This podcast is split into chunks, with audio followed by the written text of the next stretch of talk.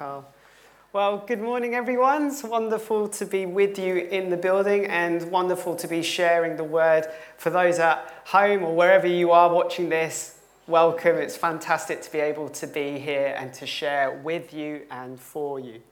Now, as Carl's rightly said, we are starting a new series, Deep in Prayer. This is about who we're becoming, not so much about what we are doing. And what needs to be said from the outset, you know, prayer is a massive subject. It is a massive topic. And we just feel that what we're moving into is simply what God has highlighted to us, what we want to journey in and what we want to become.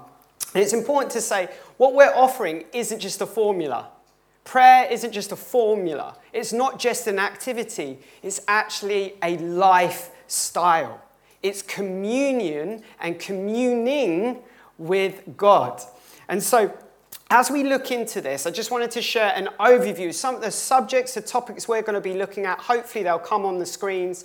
Um, so, this is what we're doing over the months of May, June, and July. We're looking at lamenting, we're looking at fighting, listening, soaking, meditating on the word, fasting, praising, thanking, and persisting. These are the topics we're going to be looking at to address our prayer lives, our lifestyle, and our communing with God. And today I'm so excited to kick off with talking about simply loving God.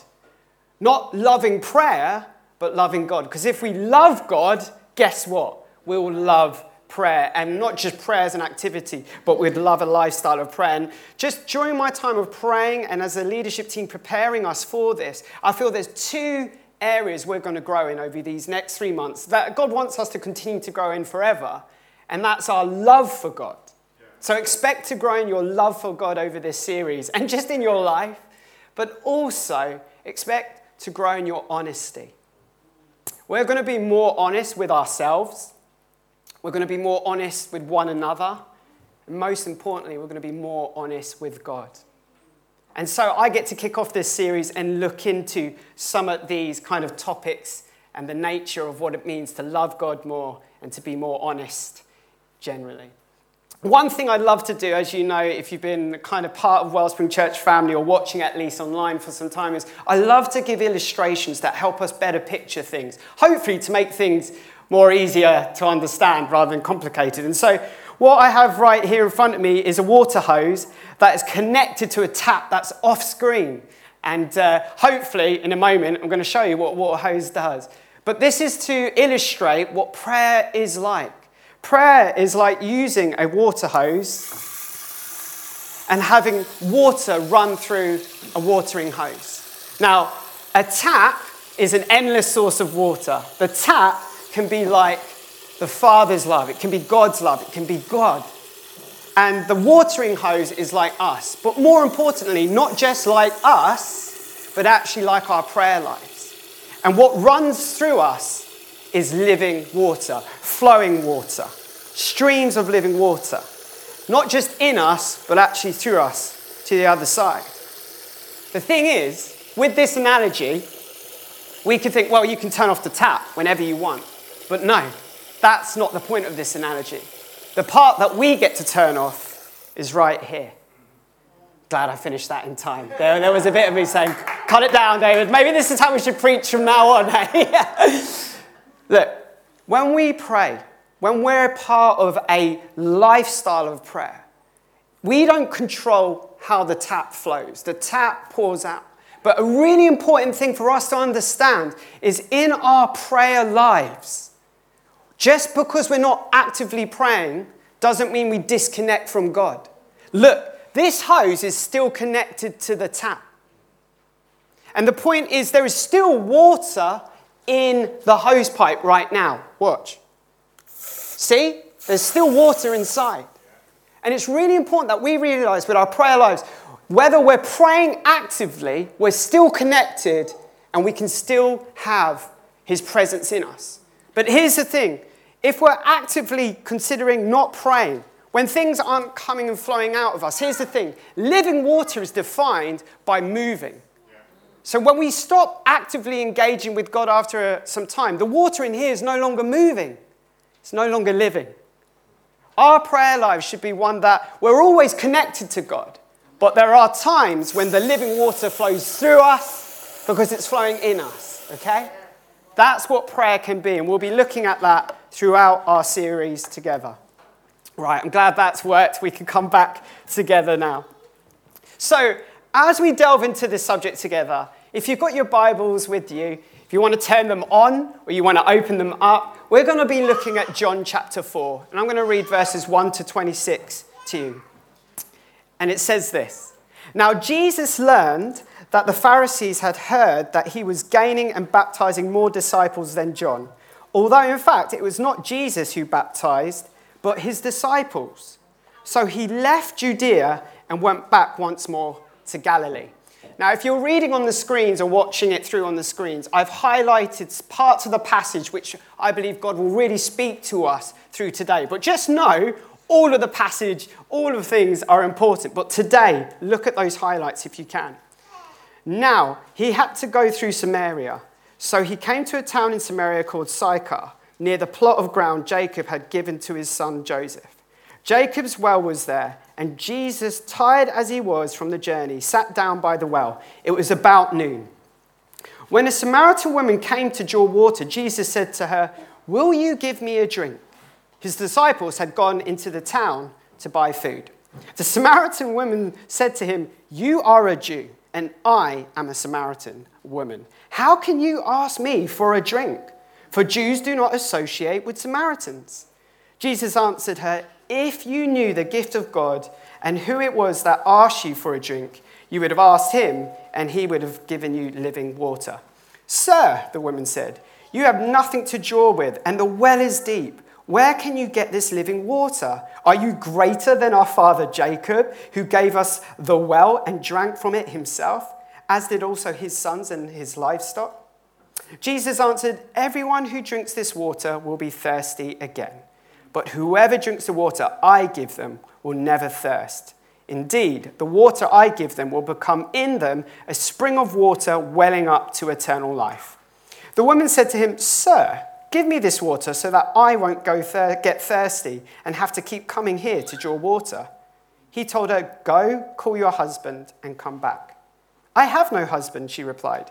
Jesus said to her, You are right when you say you have no husband. The fact is, you have five, you have had five husbands, and the man you now have is not your husband. What you have just said is quite true. Sir, the woman said, I can see that you are a prophet. Our ancestors worshipped on this mountain, but you Jews claim that the place where we must worship is in Jerusalem.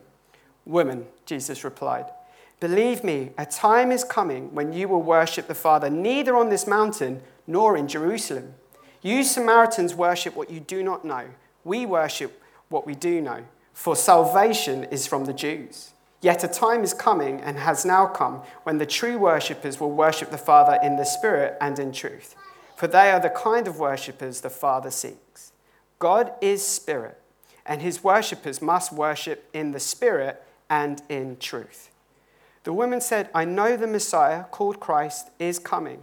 When he comes, he will explain everything to us. Then Jesus declared, I, the one speaking to you, I am he.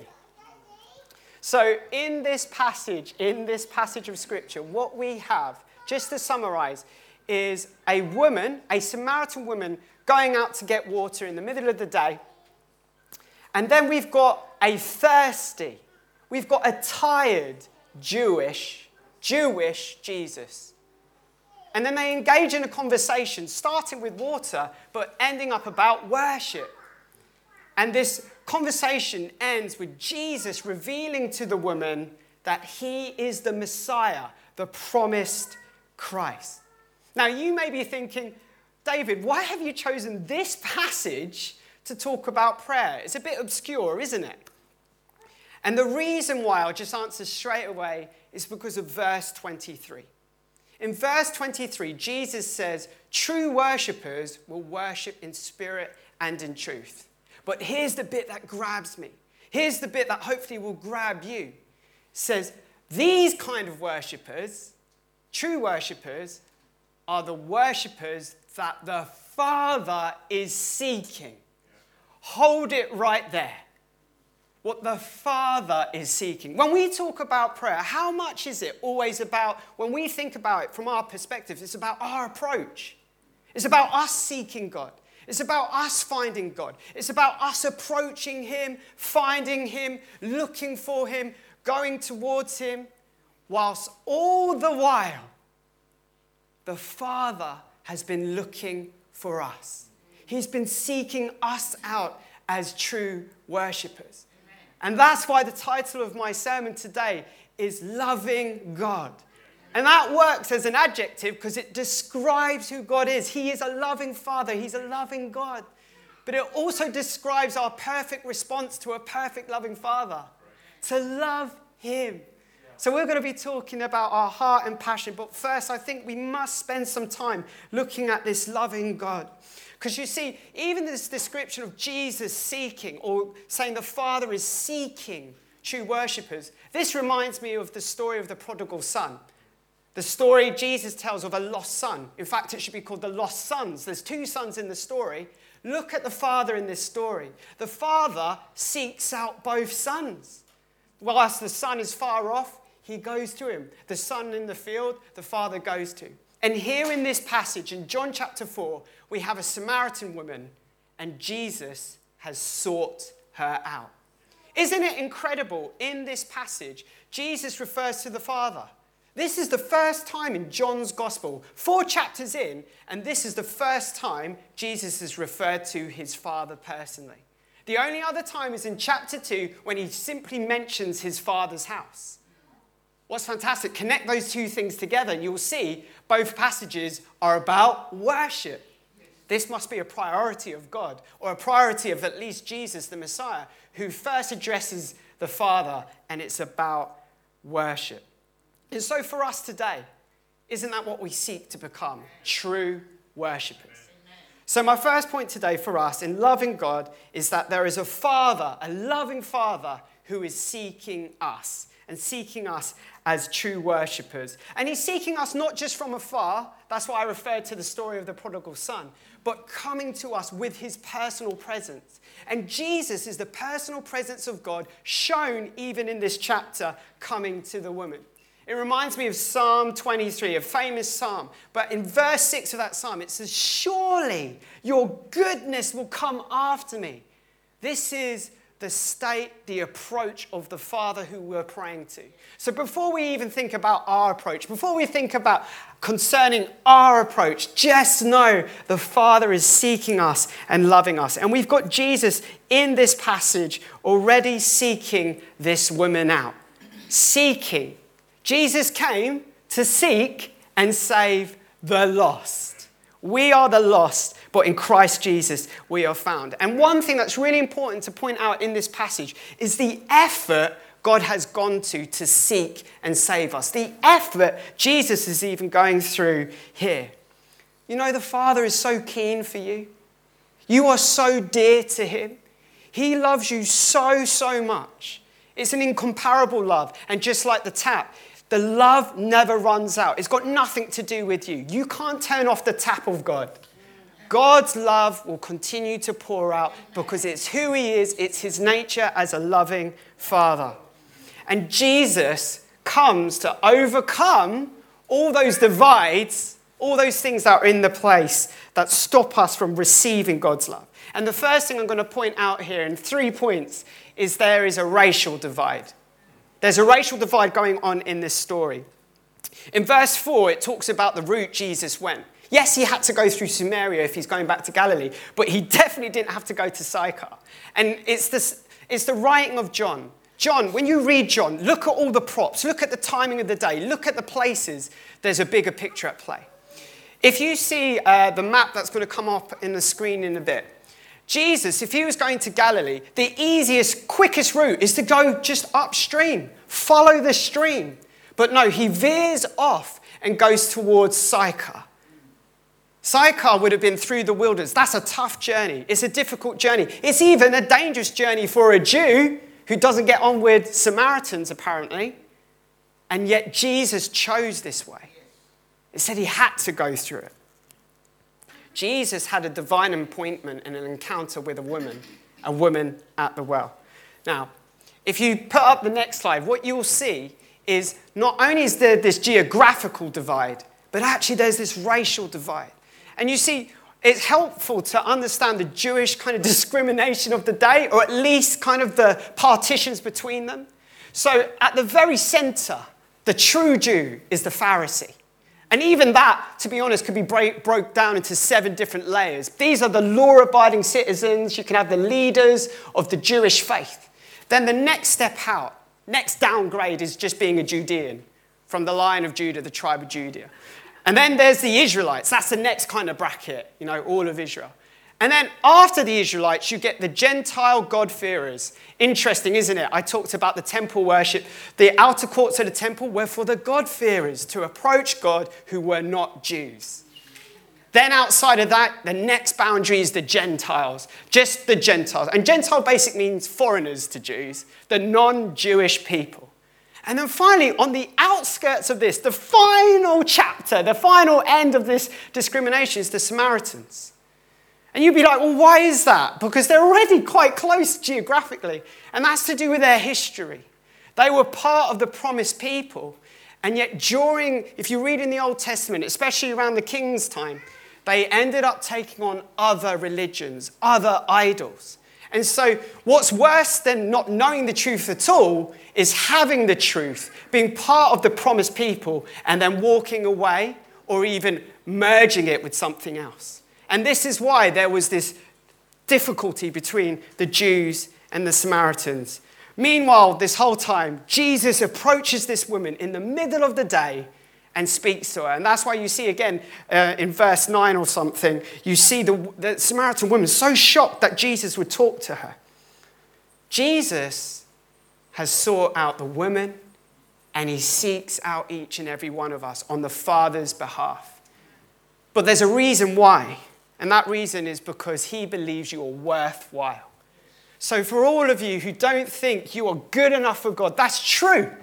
But you know what? He thinks you're worthwhile. And he's approaching you even today, looking for you to be a true worshiper. And what this means is not only are you worthwhile, but he is also. He is worthy of the worship, the true worship, which is in spirit and in truth. And so we're going to just spend a bit of time looking at this because there's something about being a true worshiper we have to recognize. If we're not that, then we're a counterfeit worshiper, or there's some other things going on. And we can see this in the passage as the woman illustrates it and Jesus illustrates it coming to the woman. We can put ourselves, man or woman, we can put ourselves in her place and see the love of God on display for us. So, the second point for us to look at today in loving God is loving God in spirit. Love God in spirit. It says it in the passage. And what that really means is not inconsistently. To love God in spirit means to love God consistently with our whole hearts, wholeheartedly. It means with everything. And the Jewish understanding would know this because a Shema, a passage they would have grown up with, is loving the Lord with all your heart, with all your soul, and with all your strength. And spirit just means that altogether. Actually, in the time of Jesus saying this, in the Greek kind of speaking day, they added mind because it's just split out in all these things. But what it means to love God in spirit or to worship God in spirit means with everything. Even the word ruach, which is the Hebrew word for spirit, means breath. With all your breath, with all your being, to love the Lord. What this means if it's wholeheartedly, we've got to look at the counterfeit version. So, to not love the Lord wholeheartedly, to not love the Lord in spirit, means partially. Doesn't mean not at all. And I think this is the hard thing for us as Christians today, Christ followers today. We can fall into the trap of partial worship. And partial worship isn't true worship. And this is the thing that's always been an issue through history. We can worship the Lord with our lips but not with our hearts. And you'll see this in Isaiah and through the Old Testament with the Jewish race. There's been this difficulty that you'll say one thing, but something else is going on on the inside. You worship fine on the outside, we pray fine on the outside, but then on the inside, there's something that's not consistent going on. And you'll see this with this woman here, the Samaritan again. Here, Jesus, he's overcome the racial divide, and now he overcomes the heart divide. Where all our hearts seem divided and fragmented and broken, and understanding comes in, Jesus comes to love the Lord with all his heart, mind, and soul. Jesus comes and loves the Father perfectly so we can be found in him. Everything that got in the way, Jesus makes a way. And you see, with the Samaritan, I've already said the Samaritan woman, we understand the Samaritans had separated out their faith to have other gods and to let other gods come into the mix. This is the same as us today loving the world. It's not wrong simply to appreciate things and enjoy things, but I've come more and more to realize how much loving the things of this world kind of mixes it. My love for God isn't completely devoted to Him. I'm pulled in many different angles. Jesus in uh, Matthew's gospel talks about adultery. See, we're talking about a heart issue here. And he says, doesn't matter if you're not committing the act of adultery, but you're doing it in your heart when you lust. See, this is about a heart issue, a whole heart issue. How about us when we get annoyed with somebody and frustrated with somebody? It says in Matthew's gospel about getting angry at somebody. So maybe I haven't gone and punched somebody in the face. Maybe I haven't gone and got in a fight, but there's resentment in my heart. There's, there's calling somebody a fool in my heart. This is what Jesus has come to overcome, to deal with, so that we could be wholehearted in our love and in our devotion to the Lord. See, Christ, you see in this picture, gives us spirit, his spirit. And the spirit is represented in this passage by this living water that springs up to eternal life. You see it in verse 10 and you see it again in verse 14. Can I just encourage you? There's so many things in the world that like please us to the eyes, right? You see this in later on. John writes a, a letter. I think it's in First John. In fact, I'll read you the scripture because I have it. it. Says this in 1 John chapter 2 verses 15 to 16. Do not love the world or anything in the world. If anyone loves the world, love for the Father is not in them. Well, I want to be a true worshipper. So I can't love the world in the way it's suggesting. For everything in the world, verse 16, the lust of the flesh, the lust of the eyes, and the pride of life come not from the Father, but from the world. This is amazing that Jesus overcame all those things on our behalf so that we can come to know the Lord and love the Lord wholeheartedly. Jesus sought us out. And not only that, when, when all these things are coming into play, can I just encourage you, encourage us, that the Holy Spirit, what the Lord has for each and every one of us, even though there may be some hard journeying and difficult times ahead, there is nothing more satisfying than the living water the presence of God in our lives, filling us from head to toe. And what we haven't read actually in the rest of John chapter 4, the passage doesn't end there. There's more of the story of the woman. And what you'll find out remember, the woman went out to get water with the watering jar? The one thing she leaves behind, the very thing she came out for water, as in the water at the well. She leaves the watering jar, she leaves the water jar and runs back to the village. Come on, guys, we've got to leave our own water jars back and we've got to run for the village. We've got to run to the people and share about the good news of Jesus Christ, so much so that we can leave behind even the things that we value to the point that we're leaving them behind, abandoning everything else, and going for the good news. We're called to love God in spirit. And Jesus has overcome the heart divide for us so that we can be filled with that living water in the passage that Jesus talks about, His Spirit in us, which truly satisfies and gives life. Third and finally, loving God is about loving God in truth. This means sincerely. Love God in truth, not insincerely. This means with honesty. This means with no masks on. Interesting, isn't it? The old performers back in the day would wear masks to perform. So, honesty doesn't just mean realness, honesty means not performing as somebody else, not performing as how you ought to be or how you think you should be, simply bringing yourself. And the reason we perform is because we have shame. we don't think we're good enough as we are, or we're not happy with the way we are. It's important not to hide, but to be humble, to be real about our state of sin or shame, but not to remain in that place because the life of Jesus transforms us as we approach Him. One of the things about worshiping God and praying and loving God in truth is actually in the truth of understanding with knowledge. And this is something Jesus brings as well. So I want to encourage us not to be false or fake when we love God, when we pray to Him. Let's not perform because that's insincere. And actually, that doesn't make it for God. That, that, that's like an awful offering to bring to Him. We may think this looks good, but what we have to realize what pleases the Father is our main priority.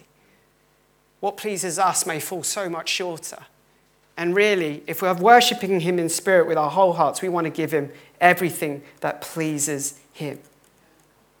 Any of that shame that we're concerned about, it gets dealt with as we worship wholeheartedly, as we worship in truth. So Jesus overcomes the moral divide. Look again, he seeks out this woman, he sought out this woman on behalf of the Father, and the woman is caught in adultery. Well, it says she's had five husbands and she's with somebody who isn't even her husband. So there's this sin issue, right? And even, that's the re- reason she's out during the middle of the day, is because she's avoiding. She's ashamed. She's avoiding the other people in her village. This is why it's such an incredible transformation that she goes running back in. She is ashamed and she's got sin in her life, but Jesus speaks to her. Jesus goes after her. Jesus approaches her and and of everybody he could have talked about the Father with, of everybody. Remember, in the Jewish race and all that kind of circles of where he could have gone to, to speak to what God really has, he goes to the furthest, far off region. He's tired, he's thirsty, and he shares the love of God with her. He says, God is searching for you as a true worshiper. I don't care what you've done, where you've been, what your lifestyle has been. Jesus is searching for each and every one of us. And nothing that you've done or not done can separate you from His love because He accepts you as you are, but He will transform you and change you so that you are a wholehearted worshiper in truth and that you're honest. This is our Lord, this is our Savior. Christ gives forgiveness and understanding. You see in the passage in in verse 21 and 22, it says, You worship what you do not know. But the Jews worship what we do know. But at the end of the passage of what we've read here in verse 26, he reveals to her that he is the Christ. See, a conversation with Jesus brings revelation, forgiveness and revelation, so we can know who we are worshipping, who we are praying to. And I really want to encourage us with the honesty. We've run out of time, but it's really important that we realize we are honest with ourselves. If we're going to really do business with the Lord, we've got to be honest with ourselves.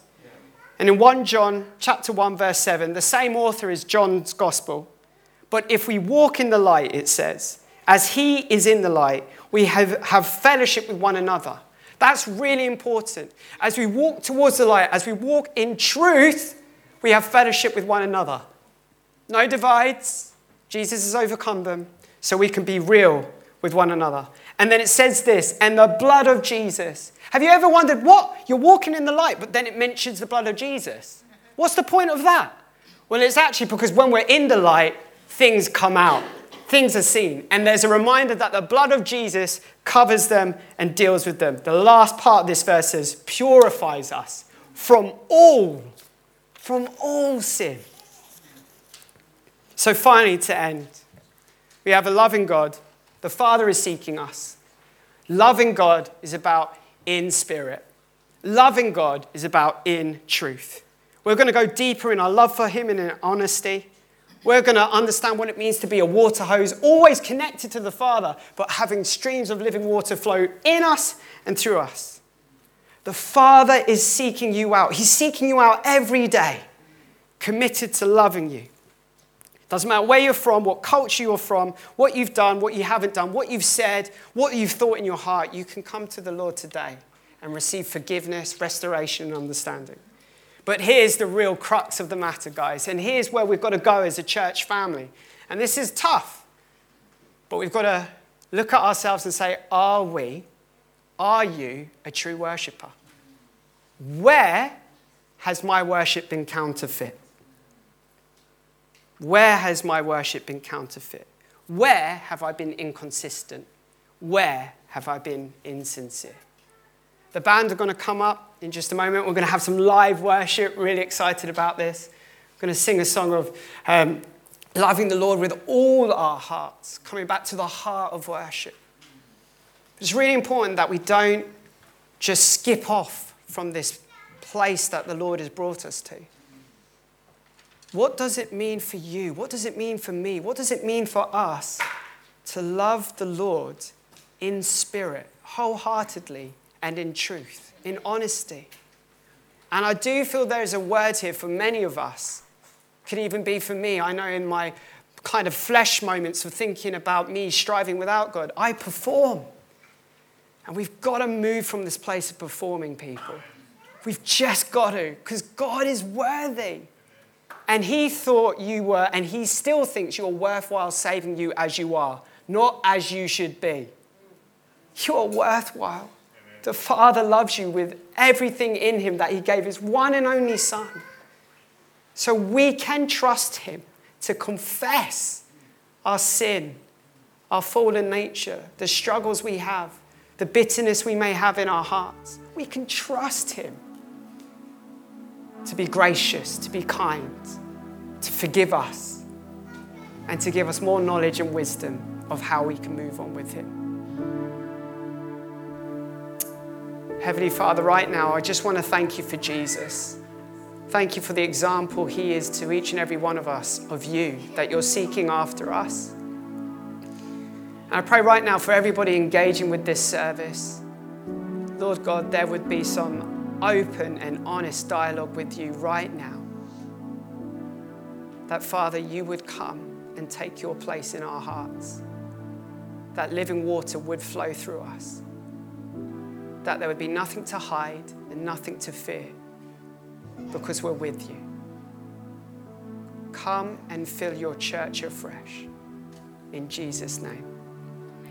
Amen.